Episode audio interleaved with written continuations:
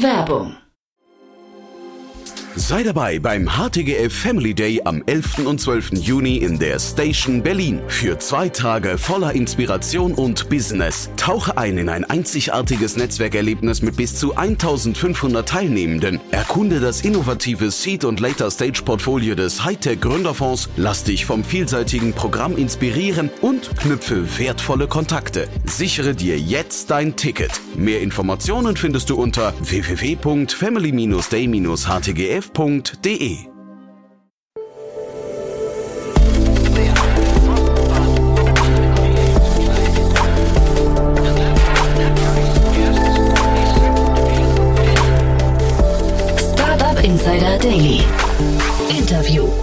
Herzlich willkommen zu Startup Insider Daily. Mein Name ist Jan Thomas und heute Deutschlands jüngstes Unicorn im Podcast. Ich spreche mit Philipp Schröder, dem CEO und Co-Founder von 1,5 Grad. Das Unternehmen hat eine krasse Finanzierungsrunde abgeschlossen, habt ihr wahrscheinlich mitbekommen. Alleine das wäre natürlich Grund genug, diese Folge zu feiern. Aber Philipp ist in der Tat ein Ausnahmeunternehmer. Er hat ja Tesla Deutschland mit aufgebaut, war danach bei Sonnen, hat dort einen großen Exit mitgemacht und baut jetzt eben in Turbogeschwindigkeit 1,5 Grad auf, hat nach zwei Jahren schon 1300 Mitarbeiter. Dementsprechend eine krasse Geschichte Geschichte mit vielen Learnings in einem Bereich, der Name sagt schon, wo das Thema Klima natürlich im Mittelpunkt steht. Von daher freut euch auf ein super Gespräch. Hier, wie gesagt, Philipp Schröder, CEO und Co-Founder von 1,5 Grad.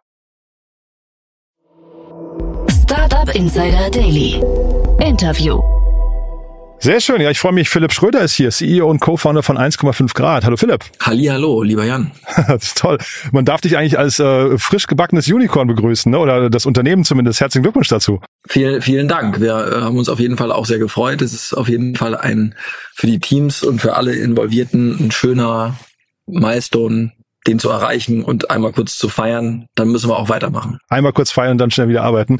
Äh, aber äh, vielleicht bevor wir äh, über das Unicorn, über den Unicorn-Status reden, lass uns vielleicht mal einen Schritt zurückgehen, nochmal die Anfangsgeschichte von euch, weil du hast ja, also du kommst ja als Tesla Deutschland-Chef irgendwie mit einer, aus einer sehr exponierten Stellung. Ähm, wie, wie kam es denn zu, zu der Idee von 1,5 Grad? Ähm, das hat tatsächlich viel damit zu tun, was ich in den letzten 12, 15 Jahren gemacht habe. Also egal, ob es bei Tesla war oder auch bei Sonnen, äh, die ja Lithium-Batterien äh, herstellen in, in, Bayern, also ein Startup, was ich auch mit aufbauen durfte. Ähm, in, in allen Bereichen, ähm, gerade bei der Ladeinfrastruktur bei Tesla auch, kamen wir immer wieder in das Problem der letzten Meile. Das heißt, wir haben eigentlich gemerkt, dass so dieser, dieser der, die Technologie ist mittlerweile da, um nachhaltig zu heizen, also über eine Wärmepumpe, elektrische Heizung, es gibt ja auch noch andere Technologien, ähm, oder die Photovoltaik ist längst sowas von wettbewerbsfähig, das heißt, da braucht es keine Förderung, gar nichts mehr, die Technologie ist da, die ist in Masse da, aber wir haben, ich habe in allen Stationen eigentlich, immer haben wir damals gemerkt, dass wir extrem stecken bleiben in der Umsetzung von Infrastrukturleistungen, also zum Beispiel Ladestationen bei Tesla, es war eine absolute Katastrophe, in den Anfangjahren noch mehr als heute, überhaupt ähm, Elektriker zu finden, die da Bock drauf hatten, weil die haben einfach auch andere Opportunities. Und diese, sag ich mal, diese Kurve, ich habe in meiner Karriere bestimmt drei oder viertausend Installationsbetriebe weltweit kennengelernt, USA, Australien, Europa.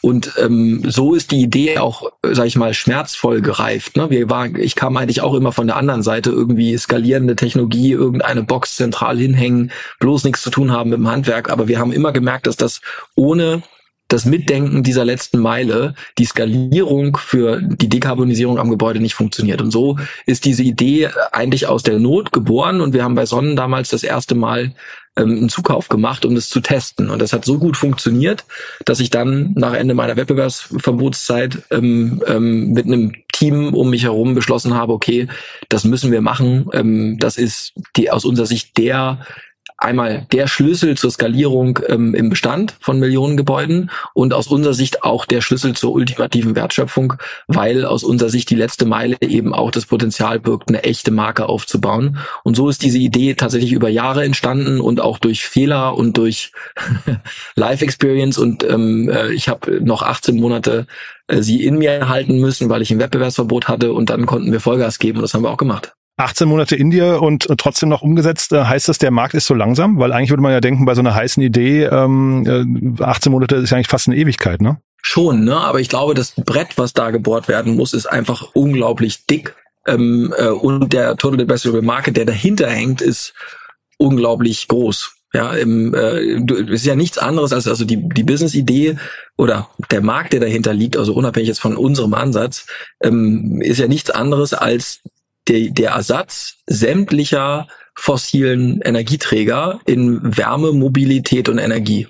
So, das heißt, dass du nur damit mal so ein plastisches Gefühl bekommst, du kannst in jede beliebige Stadt gehen und in jedem Haus alle Ölheizungen und Gasheizungen rausreißen äh, und dann eine Wärmepumpe einbauen und eine Photovoltaikanlage installieren und das Ganze so vernetzen, dass es nicht zusammenbricht und dann noch die Mobilität mitdenken als Zwischenspeicher und auch die Ladeinfrastruktur einfach installieren. Und dann merkst du, das ist halt das, was wir bei den fossilen über jetzt ein Jahrhundert aufgebaut haben an Infrastruktur, das müssen wir entfernen. Das, da denkt auch keiner dran, das muss ja auch alles raus. Und dann müssen wir es äh, replacen. So und das ist ähm, das ist der größte Total Addressable Market out there. Das ist äh, größer als Automotive äh, momentan und der ist natürlich ungleich träger. Die meisten Startups in Deutschland kommen ja eher aus dem E-Commerce-Bereich. Ihr ja als, glaube ich, als Format auch habt viel Exposure dahin mhm. und diesen diesen, sage ich mal, diesen Triggermoment, wenn du eine, wenn du eine physische äh, Wertschöpfungskette vertikal erstmal umsortieren musst, dann sind die, ist die Trägheit deutlich höher ähm, als bei einem digitalen Geschäftsmodell, wo du am Ende den Marktplatz, also den, den Kauf äh, zum Beispiel verschiebst von einem Laden in eine, auf eine Webseite. Ne? Das heißt, das ist, ist deutlich träger, aber auch dort kommen Kippmomente. Deswegen sind 18 Monate, ja, das hört sich äh, lange an und ganz ehrlich, ich habe auch gelitten, weil parallel haben ja NPAL, aber auch Zola und andere ähm, Fundingrunden gemacht und haben Gas gegeben, aber sie haben aus unserer Sicht das eben ganz anders gemacht. Sie haben eben vom Greenfield gestartet und haben das Handwerk nicht so eingesetzt wie wir. Also insofern ähm, haben wir ja auch sehen können, dass Greenfield Play Plays eine sehr hohe Bewertung bekommen haben, obwohl sie defizitär waren und obwohl sie aus unserer Sicht nicht tatsächlich die gesamte Wertschöpfungskette im Handwerk auch selbst abdecken wollten. Das hat man notgedrungen gemacht. Also insofern ja, irgendwie lange für, für E-Commerce Plays, so eine Gorillas, glaube ich, hätte nicht 18 Monate warten können, ja, ähm, ähm, aber hier war es vielleicht sogar ganz gut, weil wir uns auch ein paar andere Plays noch angucken konnten. Mhm.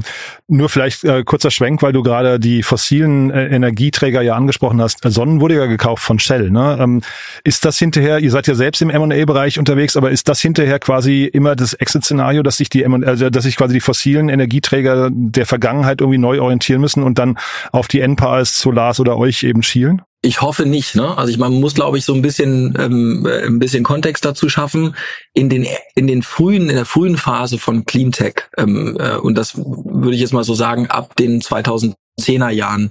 Da waren die einzigen, die dort Geld investiert haben, Fonds, die äh, LPs hatten, vor allem von den großen fossilen oder auch von den großen Utilities, also den großen Energieversorgungsgesellschaften, die haben da drauf geguckt, um es zu verstehen. Das heißt, da gab es eigentlich gar kein anderes Funding. Es gab ein paar Ausnahmen, ähm, aber die Regel war, dass das wirklich große Geld, äh, der große Exit eigentlich nur an Strategen aus dieser Branche ging. Das hat, das ändert sich jetzt. Das heißt, jetzt ähm, ist es so, dass zwei Dinge passieren. Erstens, ähm, durch das ESG-Investing ähm, äh, kommen die großen äh, Kapitalgeber in dieses Feld rein, die also nichts zu tun haben äh, ähm, mit den strategischen Interessen der Ölkonzerne, sondern die einfach Geld investieren wollen, weil sie überzeugt davon sind, dass es die Zukunft ist und weil sie regulatorisch gezwungen sind. Das ist also eine Änderung, die tut dem, tut uns gut, die tut der Branche, glaube ich, gut, weil man eben nicht nur quasi, ich sage immer, den, wenn du eine Entzugsklinik entwickelst und die erfolgreich machst, dann willst du ja nicht an die kolumbianische Drogenmafia äh, die verkaufen, ja. Ähm, äh, und das war vorher so. Also das Aha. war auch das Bauchgefühl bei bei, bei Sonnen tatsächlich. Ähm, das war nicht schön, das war irgendwie echt doof. Ach ja. Äh, äh, emotional war das nicht, war das nicht geil, ja. Aber den, das ändert sich gerade und das ist auch gut so. Das heißt, es gibt immer noch ähm, viele LPs, aus den Fossilen, die haben ja auch gerade wirklich profitiert von der Energiekrise und viel Geld verdient. Aber äh, es kommt auch sehr viel echtes Impact- und Cleantech-Geld rein. Ähm, und das ist gut so. Äh, und wir haben ja auch einen amerikanischen Lead-Investor. Ähm, und äh, das ist so ein Beispiel. Und auch die anderen Investoren, die wir an Bord haben, sind eben alle, kommen nicht aus dem fossilen Bereich. Und wir glauben, das muss auch so sein, weil wir ja ähm, die, das fossile Geschäftsmodell ablösen wollen und wenn du das machen möchtest, ist es immer irgendwie doof, wenn du die mit am Tisch sitzen hast. Das heißt, solange wir können, werden wir auch versuchen, solches Geld nicht an den Tisch zu lassen, weil die natürlich eine Verharrungsstrategie haben. Jedes, jeder Jahr, jedes Jahr wo dieses Geschäftsmodell noch weiterläuft, das äh, pumpt es ja Milliarden durchs System und alle profitieren. Also die Saudis, die, äh, also die ganzen Ölfördernationen äh, profitieren, natürlich die ganzen äh, Ölkonzerne profitieren und natürlich hat dieses System in sich ein Interesse daran, so lange wie möglich das Geschäftsmodell zu schützen. Deswegen würden wir die Finger lassen von solchen Investoren, solange wir können hochspannend. Also ich will das jetzt auch nicht überstrapazieren, aber ich habe es tatsächlich von außen betrachtet immer anders äh, gesehen, habe mich dann scheinbar auch geirrt, weil ich habe immer gedacht, es ist ja eigentlich cool, dass die fossilen Energieträger anfangen, sich mit äh, quasi äh, saubererer Energie zu beschäftigen und verstanden haben, dass ihr Modell, was sie momentan haben, auch wenn du es jetzt von der, wenn du von der Verharrungsstrategie sprichst, aber dass es eigentlich endlich ist. Ne? Ich habe es immer positiv gewertet. Ja, das ist ja auch okay. Also das finde ich jetzt nicht äh, illegitim, das auch positiv zu sehen. Ich glaube, man kann es von beiden Seiten sehen. Mhm. Wir sehen es eher kritisch, mhm. weil wir natürlich sehen, was aus solchen Firmen dann wird ähm, äh, später nach so einem Exit. Das ist das eine. Und das andere ist, wenn du dir überlegst, äh, wenn du dir jetzt eine COP anguckst, in, die in Dubai stattfindet, die geführt wird von einem Ex-BP-CEO und dir auch dir selber die Frage stellst, ob, stell dir mal vor, E-Commerce äh, wäre darauf angewiesen gewesen, dass die Deutsche Post und die Telekom das gesamte Funding und die strategischen ähm, Wegbereiter sind. Ne? Hätte das funktioniert, also hätte das funktioniert, besser oder schlechter, es hätte definitiv schlechter funktioniert mhm. und vielleicht gar nicht. Und jetzt musst du dir mal überlegen, wenn du, und das ist auch eine Einstellungsfrage, wenn du wie ich davon überzeugt bist, dass der Klimawandel halt real ist ne? und nicht nur irgendeine Geschichte, sondern er ist real und ist die größte Bedrohung, die wir für die Wirtschaft, für unser, für das Ökosystem, für alles Leben auf der Welt haben. Und wir haben wenig Zeit, um wegzukommen von diesem Geschäftsmodell, was ja by the way auch neben CO2 ja auch einfach verbrecherische, diktatorische Regime reich macht. Die verdienen ja jedes Jahr Geld damit und ein Katar oder auch ein Saudi-Arabien könnte ja gar nicht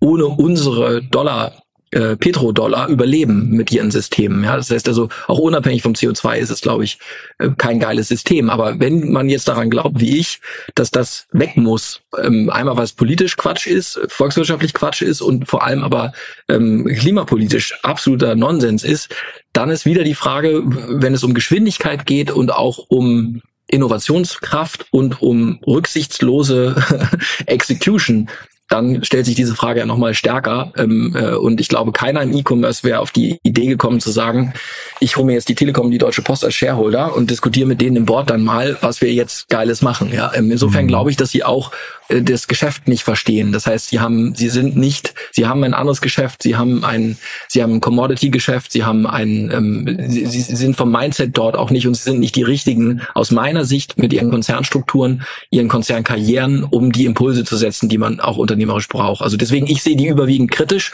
und finde es immer wieder phänomenal, wie gut die sich auch positionieren, weil am Ende verdienen die Geld mit der Verschmutzung der Welt und du merkst schon, das ist bei mir Credo und ähm, in mir drin. Ne? Ich bin da aber mhm. auch ich habe mich damit lange auseinandergesetzt ähm, und habe da eine ganz klare Meinung. Man muss meine Meinung nicht teilen, aber ich habe mhm. die. Äh, und man merkt aber auch, du hast einen sehr guten Überblick. Ne? Du sagst ja auch gerade Australien, USA, Europa und so weiter. Du hast wirklich viel gesehen. Ähm, zeitgleich hast du gesagt, 18 Monate gewartet. Die Systeme sind träge. Sagst aber auch, wir haben nicht viel Zeit. Hast du denn aus deiner Sicht den besten Hebel gefunden, wo du du selbst oder ihr selbst den größten, ähm, sag mal, den größten Wirkungsgrad entfalten könnt? Definitiv. Ne? Also ich glaube, wenn du die die Erkenntnis auch aus Sonnen oder aus Tesla heraus war, also was hat bei Sonnen und bei anderen ähm, Cleantech-Unternehmen nicht funktioniert? Die sind die haben immer nur einen Bruchteil der Wertschöpfungskette bedient. Das heißt, du machst zum Beispiel eine Komponente. Also zum Beispiel einen Energiespeicher, einen Stromspeicher, der Solarstrom abspeichern kann. Oder du machst eine Komponente, ein Solarmodul auf dem Dach. Du hast nicht den notwendigen Durchgriff äh, und hast es nicht in den Händen, um selber die Wirkung zu entfalten, alles zu verändern, damit du voll skalieren kannst. Tesla ist ein gutes Gegenbeispiel. Tesla hat von Anfang an äh, in einer Art Größenwahnsinnigkeit vertikal komplett integriert. Die Zellen hätten sie nicht produzieren können, hätten sie es nicht selber mit Panasonic von Anfang an gemacht. Das heißt, die haben sich irgendeinen gesucht und haben wirklich alle essentiellen Teile der vertikalen Wertschöpfung für den für den für das Elektroauto, was ja vom Sitz über die Karosserie, über die Batterie, über den Drivetrain komplett andere ähm, Technik benötigt hat und nicht zugreifen konnte auch auf die Arbeitsteilung der der bestehenden fossilen Zulieferer. Die mussten das ja machen.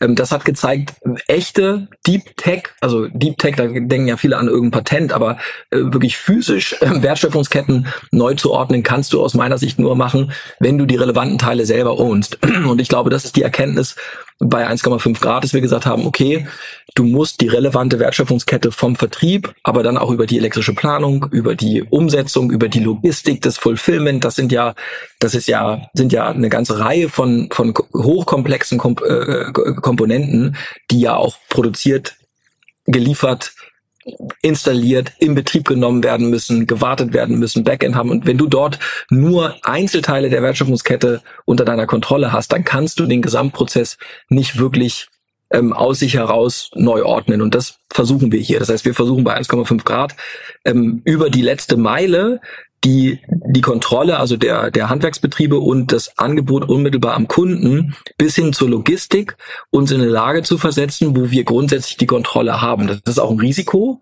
weil das natürlich sehr breit aufgestellt ist, aber es hat auch unglaubliche Potenz, weil wir eben Dinge wirklich neu sortieren können. Und das ist, glaube ich, die Quintessenz des Learnings, dass das anders nicht geht. Du musst die vertikale Integration probieren, um wirklich nachhaltig Impact zu haben. Ansonsten das sieht man ja auch an den absoluten Zahlen. Ich meine, nimm mal eine Enpal auch, ich, riesengeiles Unternehmen, was Mario da aufgebaut hat, aber es sind 45.000 ähm, äh, Kunden nach eigenen Angaben, die jetzt bedient worden sind über sieben Jahre mit 2,2 Milliarden in Funding.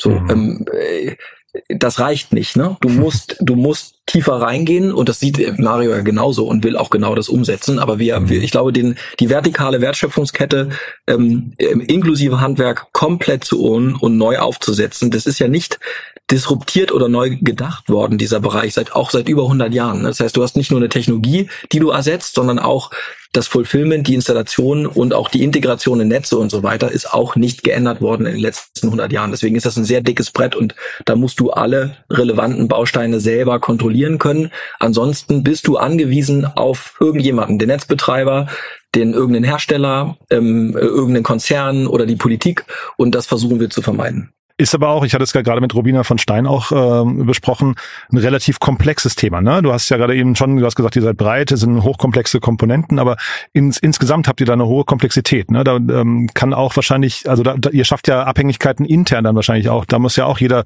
jeder Prozessschritt irgendwie ineinander greifen. Genau, aber das ist ja jetzt auch schon so im Handwerk. Ne? Also ich glaube, das, das, das Schöne an dem, was wir machen, ist, dass es immer im Realgeschäft super messbar ist, weil es immer um das Gleiche geht. Es geht halt um das, um, um das Abliefern am Kunden. Ne? Das heißt, dass die, wenn die Anlage nicht abgenommen ist und nicht in Betrieb ist, egal ob Wärmepumpe, Photovoltaikanlage, Ladeinfrastruktur, das Energiemanagementsystem Heartbeat, was wir mit installieren, dann, dann ist es halt nicht dann, also dann ist es halt nicht fertig und das äh, ist es für uns unmöglich, die Kunden nicht fertig zu machen. Das heißt, äh, ja, äh, du, du, ähm, du hast Abhängigkeiten intern, die du schaffst von eigenen Software-Tools, die du entwickelst, aber du löst damit gleichzeitig auch Knoten, weil das Handwerk zurzeit ist abhängig von einer also vom Großhändler, von einem CRM-Tool, was eigentlich gar nicht passt, von einer Bank, die kein Darlehen gibt, von Fachkräfte, die nicht rechtzeitig da sind, von Planungstools, die überteuert sind und eigentlich nicht ausgelegt sind äh, für das, was sie machen. Das heißt, äh, ich würde sagen,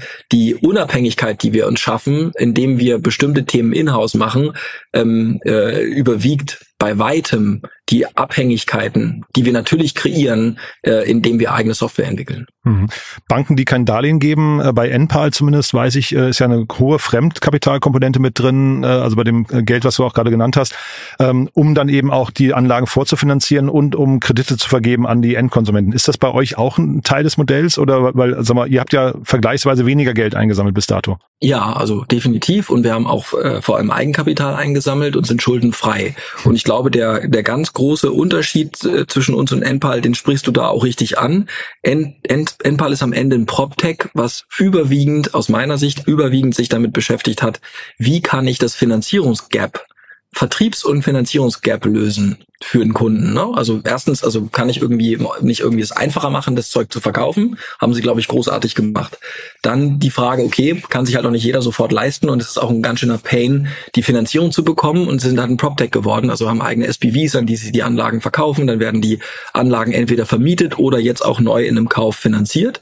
Ähm, dadurch sind sie vor allem auch ein PropTech, das heißt äh, eher wie eine Klarna, ja, äh, wenn du so willst. Und wir sind eher wie eine Amazon, das heißt, wir gucken eher aufs Fulfillment. Das heißt, wir sagen, ähm, ja, es ist ein relevantes Problem, wie man Anlagen finanziert. Ähm, aber das relevantere Problem für uns und der Fokus für uns ist, wie wird denn das Fulfillment gebaut? Also wie wird denn tatsächlich sichergestellt, dass du vom Dachdecker über den Elektriker ähm, bis zum Heizungstechniker in-house, weil Enpal macht ja auch viel dort immer noch extern auch.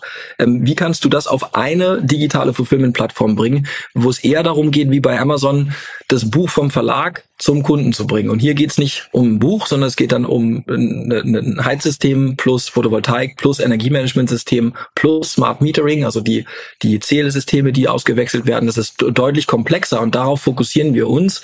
Und wir wollen weder eine Bank sein, noch ist und der Kernpurpose für uns Absatzfinanzierung selber darzustellen. Ne? Also für, das sind für uns eher Partnerschaften. Das ist ein relevantes Problem, was wir eher über Partnerschaften lösen und uns darauf fokussieren zu sagen, wir wollen die performanteste ähm, Umsetzungsplattform sein für den Kunden, wenn es um Kundenzufriedenheit, Effizienzen und auch Preise geht.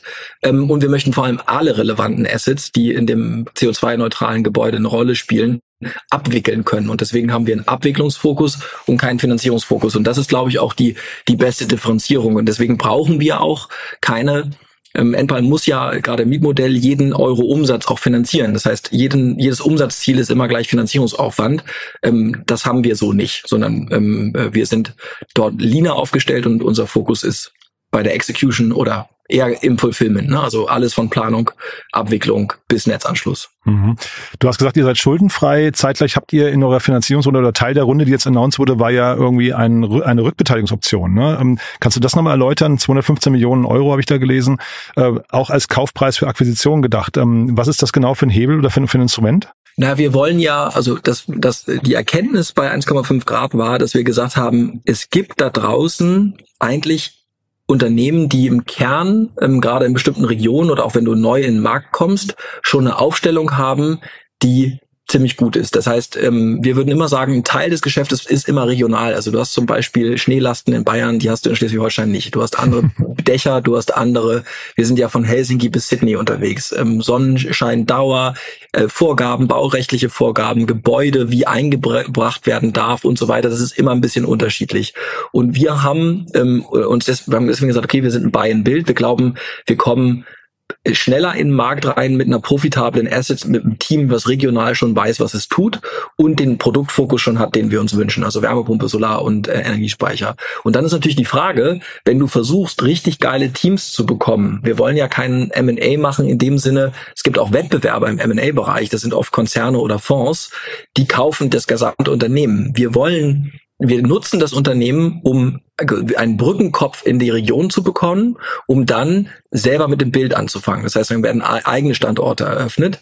Die haben mit, mit der Beteiligung auch nichts zu tun, sondern es sind 1,5 Grad Standorte. Wir benutzen nur den Brückenkopf der Logistik, des Fachhandwerks und der Profitabilität des regionalen Know-hows in Spanien, in Italien, in Finnland, in Norddeutschland oder Süddeutschland ähm, als, als Dosenöffner, kann man jetzt so sagen. Jetzt ein bisschen platt daher gesagt. Aber wir wollen, dass diese Teams ja langfristig bleiben und auch contributen. Und deswegen haben wir gesagt, okay, ähm, es ist bei uns eine, eine Regel, dass äh, wir Transaktionen nur machen, wenn die Hälfte ähm, des Volumens, das wir investieren, ähm, in Rückbeteiligung ausbezahlt wird. Das heißt, da wettet dann eben der Unternehmer oder das Unternehmen, das Teil der Gruppe wird, jetzt gerade Viasol in Dänemark, saugeiles Team, sackstark, Marktführer in seinem Markt, ähm, fantastisch profitabel, toller Produktfit, super in der Logistik zwischen Malmö äh, äh, und Hamburg. Ja, also Schweden sind wir schon, in Deutschland auch.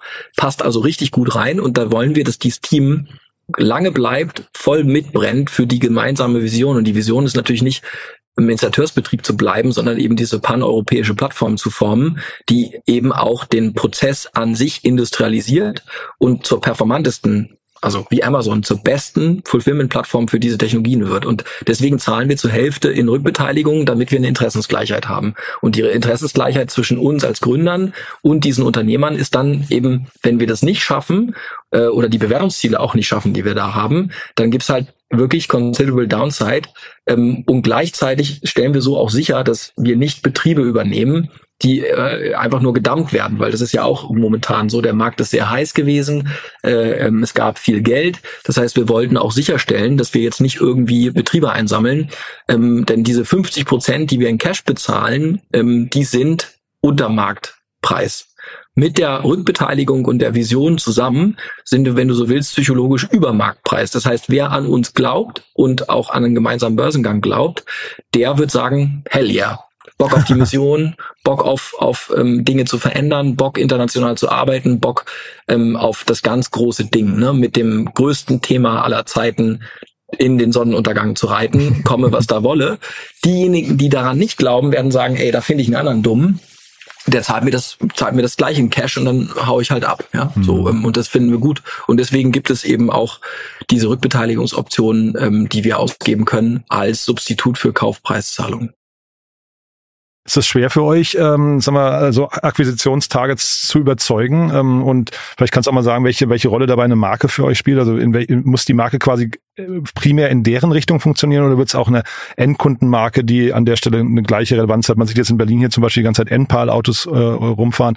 Äh, muss das also quasi endkundenseitig auch genauso aufgenommen werden? Das ist, das spielt in alle, also du musst es ja so vorstellen, das ist ja auch logisch zu erklären, zu sagen, okay, guck mal, ihr habt alle ein Marketingbudget für Elektroschmidt. Ihr habt alle ein Marketingbudget für äh, Solarzentrum Mittelhessen. Ja, so, die haben alle Marketingbudgets. Und jetzt ist die Frage, das sind ja austauschbare Namen, ne? So mhm. ähm, macht es Sinn, eine gemeinsame Marke zu bauen? Ähm, macht es Sinn, äh, die Synergien da zu schaffen? Und es ist ja genauso, wenn du in Malmö oder in Stockholm rumfährst oder in jetzt auch in Dänemark, ähm, die Autos werden als allererstes umfoliert, ne? Ähm, um diese Markenerfahrung auch zu haben, damit eben auch beim Kunden ähm, äh, die äh, in den äh, Ortschaften, wo die Häuser stehen, wo umgebaut wird, eben genau diese Markenexperience kommt. Das heißt, sie muss tatsächlich gleichzeitig in beide Richtungen funktionieren.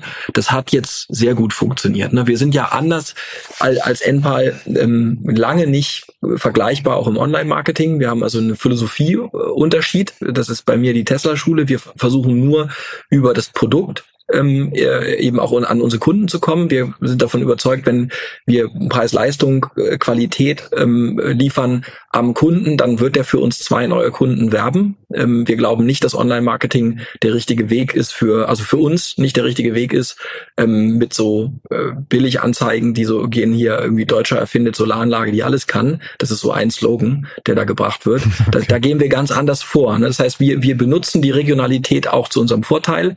Ähm, aber ja, die Marke muss in beide Richtungen funktionieren und die muss funktionieren für die Unternehmer, die muss aber auch für die, das Handwerk funktionieren. Und wir haben es, glaube ich, geschafft, eine Marke zu bauen, die das Handwerk in den Mittelpunkt setzt und es nicht an den Rand drängt ähm, und die inklusiv ist, ne? ähm, weil wir eben wir sind Meisterbetriebe, wir wir haben auch nicht eine Akademie wie wie äh, NPAL, sondern wir wir machen eine eine äh, ordnungsgemäße, wenn du so willst, Ausbildung als Meisterbetriebe. Wir haben unglaublich viele Auszubildende, aber wir wir verlassen halt, also wir stellen das Handwerk als in, in das Spannungsfeld zur Technologie. Und wir sagen nicht, das Handwerk muss weg, ganz im Gegenteil, sondern wir erfinden das Handwerk mit Handwerkerinnen neu, ähm, zusammen mit der Technologie. Und das ist uns gut gelungen. Wir sind aber da, wir sind wirklich komplett nicht vergleichbar mit Enpal und auch nicht mit mhm. E-Commerce-Ansätzen, fairerweise, weil wir wirklich, äh, und das merken wir auch, also wir wachsen organisch immer noch ähm, sehr stark, obwohl der Markt ein bisschen abkühlt, weil natürlich die Energiepreise ein bisschen ähm, gesunken sind. Das ist auch gut so. Und wir haben eine Cost of Sale, die ist noch nicht mal ein Fünftel dessen, was äh, Player die vorgehen wie NPAL zum Beispiel haben, mhm. ne? weil wir einfach, wir haben einen ganz anderen Ansatz. Ne? Ähm, ja, äh, kann ich jetzt lange drüber diskutieren, aber es ist eine, es ist, wir sind, glaube ich, von der Gedankenschule wirklich, wirklich ähm, komplett anders aufgestellt, als das vielleicht auch eine Samba oder E-Commerce-Schule mitbringt. Ne? Und ich mhm. glaube, beide Ansätze haben Vor- und Nachteile. Und ich hatte mit Robina darüber gesprochen, ob sich beide, sag mal, äh, Ansätze nochmal aufeinander zubewegen, wenn man immer guckt, immer guckt, wenn was läuft bei dem anderen quasi besser und was, was funktioniert beim anderen besser. Aber das klingt jetzt gerade so, als seid ihr wirklich auch sehr unterschiedlich aufgestellt. Ne? Zeitgleich nimmt man euch ähm, oder hat man euch in der Presse immer wieder mal in gleichen Artikeln wahrgenommen, wo der eine dem anderen irgendwas vorgeworfen hat. Ähm, das vor dem Hintergrund dieses riesengroßen Total Addressable Markets macht ja eigentlich gar keinen Sinn, oder? Oder war das eher so ein bisschen, was nicht insgesamt gemeinschaftlich irgendwie Fokus auf diese auf diese Branche zu, zu lenken. Nee, wahrscheinlich auch nicht, ne? Nö, ich glaube, das ist die das ist äh, Gründerleidenschaft, ne? okay. Also es ist halt, wenn du von morgens bis abends nichts anderes machst und auch einen einen Punkt also eine Philosophie und auch einen Weg einschlägst, ne, ähm, äh, dann, dann bist du natürlich äh, auch emotional mit dem stark verbunden. Ne? Und ich meine, es ist ja auch so, ähm, ist ja ganz interessant, ist, äh, die wissen, meisten wissen das wahrscheinlich gar nicht. Äh, bei Sonnen haben wir schon von Käuferportal, also dem Vorgängerunternehmen von Mario, ähm, Leads gekauft. Ach ja, cool. Das heißt, wir, wir, genau, das heißt, die, die Verbindung äh, ist da schon ziemlich lange. Das heißt, die, die Frage, wie verkauft man eigentlich eine Photovoltaikanlage und ähm, äh, ähm, wie, was kann man da besser machen, das hat Käuferportal, äh, das haben wir mit Käuferportal, also wir haben auch Käuferportal gebraucht als Unterstützung, weil da viel mehr Kompetenz lag und das war ja ein reiner Lead-Service. Und ich glaube sogar, Solar war, glaube ich, sogar deren stärkster Markt, wenn ich es richtig weiß, ne? Irgendwann sicherlich, ich ja. kann da, ich habe die Zahlen nicht vor mir, deswegen ist das, kann ich das nicht verifizieren, aber es klingt logisch. Nee, wollen ja. wir sagen, da müsstet ihr eigentlich Best Buddies sein sogar, ne, Mario und du. Ja, aber waren wir ja, also nicht, also nicht persönlich, aber das, das hat gepasst, ne, mhm. weil eine Sonnen und unsere Betriebe haben Lead-Unterstützung gebraucht und das haben die halt äh, geliefert. Mhm. Und Mario hat ja daraus aus meiner Sicht auch die Idee dann entwickelt, ne? So und genau. ähm, äh, äh und bei mir aus meiner, ich war ja eher damit beschäftigt, mit meinen Teams die Vernetzung zu machen, das virtuelle Kraftwerk. Das heißt, wir kennen uns viel länger und ähm, äh, also nicht persönlich im Sinne von Freunde oder nicht Freunde, sondern wir der gemeinsame Weg ist deutlich länger, ne? So und ähm, äh, dem PropTech-Angle ähm, der ist neu reingebracht worden, das war, war super und Mario und ich treffen uns auch. Ne? Also es ist jetzt nicht so, dass wir nicht miteinander reden, aber ich glaube auch, dass diese, also mir tut der Wettbewerb gut, also äh, auch unserem Team, weil es einfach, es, es gibt dir Treibstoff. Insofern finde ich das auch nicht schlimm und ähm, du hast es richtig zusammengefasst. Der Total Addressable Market ist viel größer und der wirkliche Gegner ist ja nicht NPAL oder 1,5. Mhm. Der wirkliche Gegner ist, ist, äh, sind, äh, ist, sind die Fossilen. Ne? Also es ist eine Shell, das ist eine, eine äh, Das sind also diejenigen, die davon profitieren, dass wir abhängig sind von Gas und Öl. Ähm, äh, ja, und jeden Tag das äh, lustig verbrennen. Ne? Aber trotzdem, ich finde es auch okay, dass, dass man, dass äh, Unternehmen, die im Wettbewerb stehen, unterschiedliche Philosophien haben, sich mal ein bisschen anedgen. Und by the way, wir sind ja an Enpal, als wir angefangen haben, kam es dann Enpal gar nicht vorbei. In jedem Satz kam Enpal. Ne? Die waren ja auch super dominant und erfolgreich. Mhm. Lass uns mal ganz kurz über das Finanzierungsumfeld gerade sprechen. Ähm, wie war das für euch? Du hast ja vorhin gesagt, große Kapitalträger äh, drängen jetzt hier quasi in diesen Markt mit rein und stellen Geld zur Verfügung. Echtes Impact-Geld hast du genannt, äh, wird, wird zur Verfügung gestellt. War das für euch schwierig, die Runde ähm, zu raisen? Also gerade auch in der in der Dimension oder war das eher, also sag mal, du als Person, der Track Record, den ihr habt, plus dieser Markt äh, und und sag mal doch diese diese sehr zukunftsorientierte Idee, äh, war das war das hinterher fast ein Walk in the Park? Das ist ein, also das Interessante ist, es ist ja wie immer Timing so ein bisschen, ne? Also mhm. ich, ich habe, wir haben da viel drüber auch intern gesprochen und den, den, bei der Series A war es so ein bisschen so, da waren noch die Nachwehen oder die Ausläufer der guten, rosigen Zeit, ja, die ja alle noch kennen, wo, also wo einfach viel Geld da war, unkritisch äh, Investment Committees da waren, auch äh, Founder-friendly Governance-Strukturen äh, äh, äh, sich entwickelt haben und es eigentlich immer mehr Richtung Founder ging, die Bewertungen auch immer weiter nach oben gegangen sind. Ähm, das, das haben wir noch gemerkt in 21, als wir gegründet haben und in 22, Anfang 22 ist ja erst ein Jahr her oder anderthalb, ähm, äh, als wir die Series A geclosed haben, haben wir das auch noch gemerkt, dass es das so ein bisschen, dass wir noch mit reingerutscht sind auf diesem Overall Sentiment. Cleantech passt und naja, Dry Powder ist auch noch da und so richtig angekommen war die die die Zinsbremse äh, auch noch nicht. Das ist jetzt total anders. Ne? Also mhm. man muss, also äh, ich habe es neulich gesagt zum Freund, ist ungefähr so: Du gehst, du sitzt draußen auf dem Balkon und die Sonne scheint und du willst eigentlich nur reingehen, um dir äh, äh, Eis für deinen für deinen äh, Whisky Sour zu holen oder für deine Cola ähm, und dann kommst du wieder raus und schneit. Ja? So, also der, ich, äh, ähm, den, das war schon das war schon krass zu sehen, wie sich äh, wie sich nach innerhalb diesen etwas mehr als einem Jahr der Markt gedreht hat. Und dann war es aber genauso krass zu verstehen, dass wir halt mit dem Geschäftsmodell genau da sitzen, wo du sein willst. Ne? Also wir haben Profitabilität wir investieren, wenn du so willst, das, was wir investieren, ist ja, wird ja investiert in eine Financial Asset. Das heißt, das ist ja nicht, also als Beispiel mal, wenn man jetzt jedes Jahr 300 Millionen in Marketing investiert, die sind jedes Jahr weg. da ist nicht unbedingt Equity Value mit kreiert worden. Ne? Mhm. Ähm, wir investieren hauptsächlich in Zukäufe und in Technologie. Die Zukäufe haben ja auch ein, also sie sind ja, das ist ja ein Financial Investment. Ne? Das sind ja profitable Firmen mit einem soliden Geschäftsmodell, was man äh, immer mehr brauchen wird und heute schon braucht, was, wo Scarcity of Labor gibt. Das heißt, Also wir profitieren sehr davon, dass die Unsexiness unserer Assets, also unserer, unserer ähm, Companies, an denen wir beteiligt sind, die, die bringen halt konstante Ruhe, Profitabilität ähm, in einem boomenden Market rein. Das hat, glaube ich, vielen gut äh, gefallen. Und was wir geschafft haben, ist so eine Mischung reinzubekommen, dass wir ein, ein Hybrid sind aus Private Equity und Venture Capital. Ähm, und das ist halt wirklich cool, weil ähm, wir auf der einen Seite jetzt Technologiethemen machen können, wie ein klassisches Venture-Tech-Unternehmen und auf der anderen Seite aber wie so ein PE-Fonds selber ja, agieren können mit unserem eigenen Artificial Debt, wenn du so möchtest, was ja auch noch zinsfrei ist, ja, mhm. ähm, die Rückbeteiligung und auf dem Exit rausgehen. Und ich glaube, diese Gesamtkonstellation mit dem Team, mit auch dem Vergleich anderer Player am Markt, die halt ganz viel Geld aufgenommen haben und nur um am Ende irgendwie weniger als irgendwie 100 Millionen Euro Umsatz zu machen, nicht profitabel zu sein, aber ähm, das Mehrfache dessen schon in Equity aufgenommen haben. Da gibt es verschiedene Spieler am Markt, auch europaweit. Ähm, äh, wir sind im Peer-to-Peer-Vergleich besser, wir sind in allen KPIs besser und deswegen hat sich dann, haben wir auf dem Balkon, wo es geschneit hat, dann gemerkt, dass es dann noch so einen winzigen Spot gab und an dem saßen wir und da hat die Sonne geschienen. Das war auch Shit, das war doppelt schizophren. Du gehst in den Markt rein und der war wirklich über überängstlich. Also äh, muss ich wirklich auch sagen, dass es so ein anderes Extrem jetzt wieder ist, was da Einzug hält. Mhm. Aber es gab halt diesen einen sonnigen Spot und in dem saßen wir und da haben wir eine Mischung zwischen Timing und es ist genau das, was Investoren gerade suchen, ähm, weil diese, dieser Mix aus Potential Technology Upside und Kernprofitabilität ähm, äh, durchs Handwerk einfach ziemlich gut ist. Gibt's denn, vielleicht so als letzten Fragekomplex nochmal, gibt's denn äh, Dinge, die sich an eurer Hypothese als falsch erwiesen haben? Also wo du sagst, da waren die 18 Monate Vorbereitung in deinem Kopf, die gedankliche, äh, stimmen nicht mehr überein mit der, mit der Realität von heute? Äh, überraschend wenig, aber das ist, das klingt immer in so einem Podcast zu unkritisch, ne? Aber es ist so, ne? Also ich glaube, wir, wir haben eher gedacht, dass Energiemanagement in Kombination mit dynamischen Tarifen, also dass du ähm, diese ganzen Lasten, die du da baust, das sind ja alles elektrische Lasten. Also ein Elektroauto wird halt geladen, dann ist es eine Last.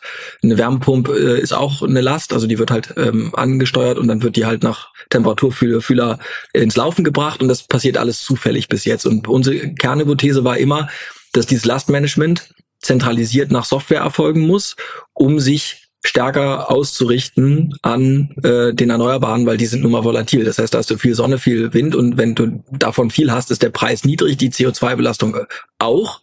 Und wenn du darauf dich nicht ausrichtest, gehen die Preise halt hoch. Und da würde ich sagen, waren wir eher zu langsam. Ja, das hätte ich nicht gedacht, dass das sich so schnell umstellt. Also dieses Smart Meter Rollout kommt jetzt. Wir sind ja in Schweden und in Dänemark auch aktiv. Ich muss dir vorstellen, in Dänemark wenn da Wetternachrichten gebracht werden, kommt parallel eine Preiskurve und die haben schon alle Smart Meter und an der Preiskurve ist halt, wenn viel Wind ist, ist der Preis tief. Das heißt, dass äh, zum Beispiel Heartbeat als Energiemanagementsystem, was sich diesen Preisen, diese Preise eben abbildet und automatisch Elektroautos oder auch Wärmepumpen, da gibt's auch eine hohe Wärmepumpendichte im Übrigen in Schweden und in Dänemark, ähm, dann optimal einsteuert an einem sogenannten Day-Ahead-Tariff, also da weißt du einen Tag vorher, wie der Preis ist ähm, und der wird in den Nachrichten beim Wetter gezeigt. Das ist so ein, eine Vision der Zukunft, die ich das letzte Mal hatte, wie bei Tesla, als man im Silicon Valley in das Model S stieg und es gab es in Europa noch gar nicht. Und das kommt aus meiner Sicht brachialer und schneller durch die Energiekrise, weil die Erneuerbaren halt so viel mehr ähm, Ausbau bekommen, dass diese Volatilität durchschlägt. Und deswegen würde ich sagen, wenn überhaupt, waren wir da zu langsam. Alles andere hat sich bis jetzt bewahrheitet, aber wir sind ja auch erst zwei Jahre alt. Ne? Also ich glaube, auch um einige Lebenslügen muss man fairerweise sagen, das kenne ich auch aus eigener Unternehmererfahrung, die kommen dann im Jahr drei oder vier umso härter. Deswegen mhm. äh, frag mich in zwei Jahren nochmal, da habe ich bestimmt ähm, noch ein paar richtig fiese Antworten. Ja. Aber bis jetzt scheint es so, dass, dass die Strategie, die wir uns überlegt haben, äh, Unternehmerfokus, Unternehmerbindung, äh, Debt Light zu bleiben, auch eine ganz bewusste äh, Entscheidung, nicht in das PropTech-Thema zu gehen. Heute finden das alle geil. Vor zwei Jahren, als wir angefangen haben, haben wir gesagt, warum macht ihr das nicht? Das ist doch so geil. Enpal macht das auch. Ähm, bis jetzt lagen wir goldrichtig. Ne? Aber es gibt bestimmt schon Dinge, die ich noch nicht sehe, die wir schon falsch gemacht haben. Und Äh, ähm, da bin ich mir sicher. Hm. Also das mit dem in zwei Jahren nochmal fragen, das mache ich gerne. Ähm, vielleicht allerletzte Frage noch, gibt es denn Dinge, die, ähm, du sagst ja gerade eben, hast du gesagt, hier und da ein bisschen langsamer als gedacht. Was, was sind eure Bottlenecks gerade? Also was sind so Dinge, wo du gerne schneller wärst? Jetzt nicht, also ich meine jetzt operativ, ist es das Team, äh, Teamzusammenstellung oder ist es Akquisition von Kapital oder was sind so die Bottlenecks? Nee, Kapital ist kein Problem, Gott sei Dank. Also das ist, das können wir abhaken. Weil ihr im sonnigen Spot seid auf dem Balkon. wir sind, genau, wir sind da und aber das auch aus gutem Grund. Also ich ähm, zum Beispiel, also ich bin da ja selber mit allem, was ich habe, drin und ich habe mich noch nie wohler gefühlt mit einer Business-These, weil die halt so geerdet ist durch das Handwerk und auch mhm. so in der gesamten Developed World funktioniert das. Das ist ja am Ende ein klassisches äh, ähm, Private Equity Game, ne? Ähm, was du da spielen kannst. Also ähm, äh, das ist okay. Ein Bottleneck, was wir sicherlich haben, ist die PMI-Geschwindigkeit, also die Post-Merger Integration, mhm. gerade international. Ähm, wir sind auch in Australien schon tätig und da müssen wir äh, uns jetzt ein bisschen mehr Zeit nehmen. Wir sind ja in Italien, Spanien auch unterwegs, weil es am Ende doch darum geht, auch eine Unternehmenskultur zu schaffen und die ist super wichtig. Und da, äh, das ist ein Bottleneck, aber das, die Zeiten müssen wir uns auch nehmen. Das heißt, mhm. dass wir, ähm, ne, wir haben 1300 Mitarbeitende an 60 Standorten in sechs Ländern, ja, ähm, innerhalb von zwei Jahren. Ähm, da, da müssen wir tatsächlich ein bisschen langsamer werden, als wir ich das, also als wir das von der Business-Perspektive uns vielleicht wünschen würden, weil wir ziemlich zügig Richtung einer Milliarde Umsatz auch gehen möchten. Das ist das eine. Und das andere ist Top-Talent. Top-Talent ist immer immer, immer, also Fachkräfte kriegen wir gut hin. Wir haben eine, eine Marke gebaut. Wir, wir, wir haben da kein Problem. Das ist, äh, das ist eine Überraschung, eine positive. Aber wir bauen jetzt eben auch ähm, äh, Produkt, also hardware-seitig gehen wir tiefer ins Produkt rein, also kaufen Polysilicon zu, produzieren unser eigenes Modul. Das heißt, im, im, im, in der vertikalen Wertschöpfung gehen wir tiefer rein. Da brauchen wir Top-Talent.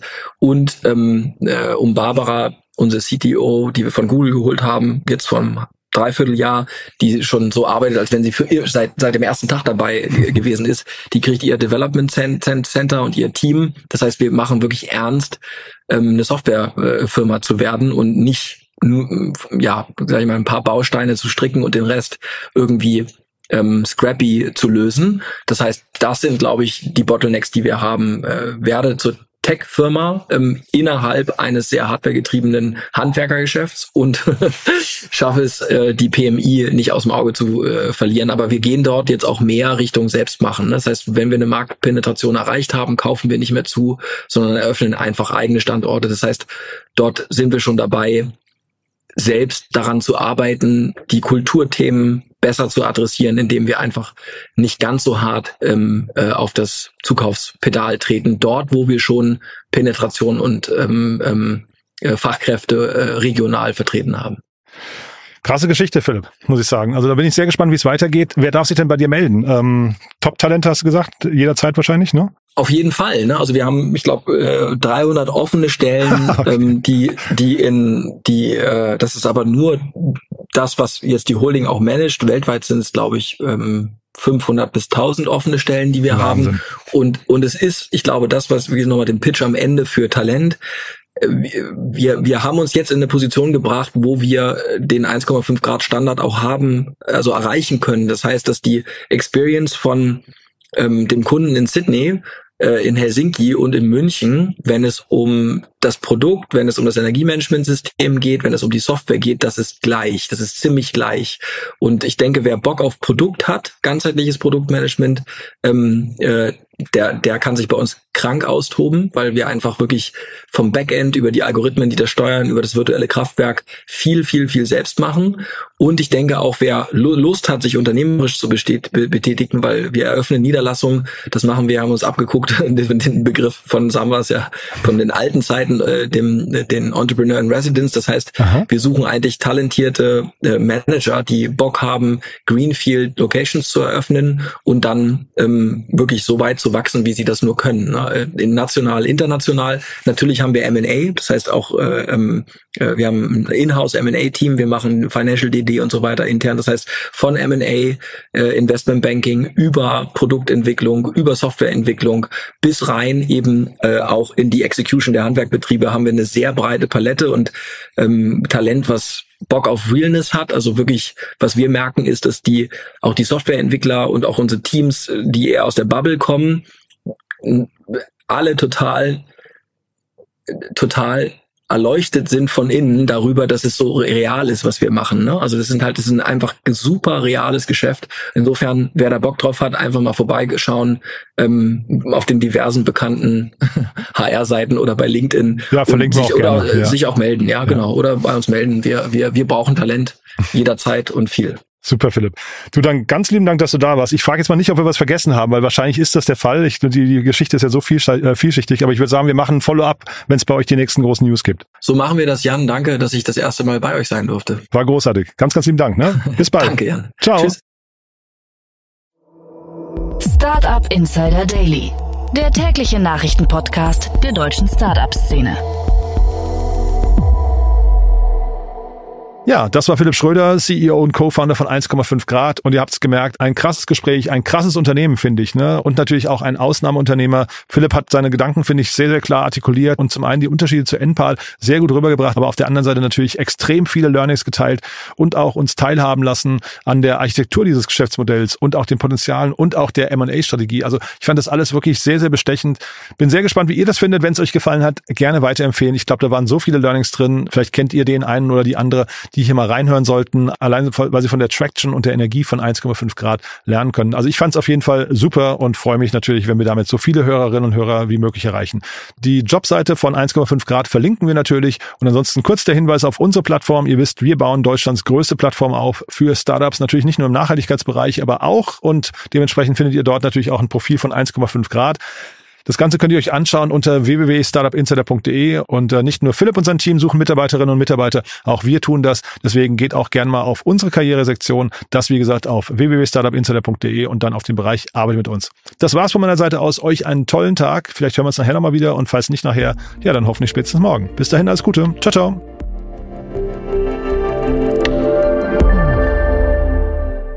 Diese Sendung wurde präsentiert von Fincredible. Onboarding made easy mit Open Banking. Mehr Infos unter www.fincredible.io.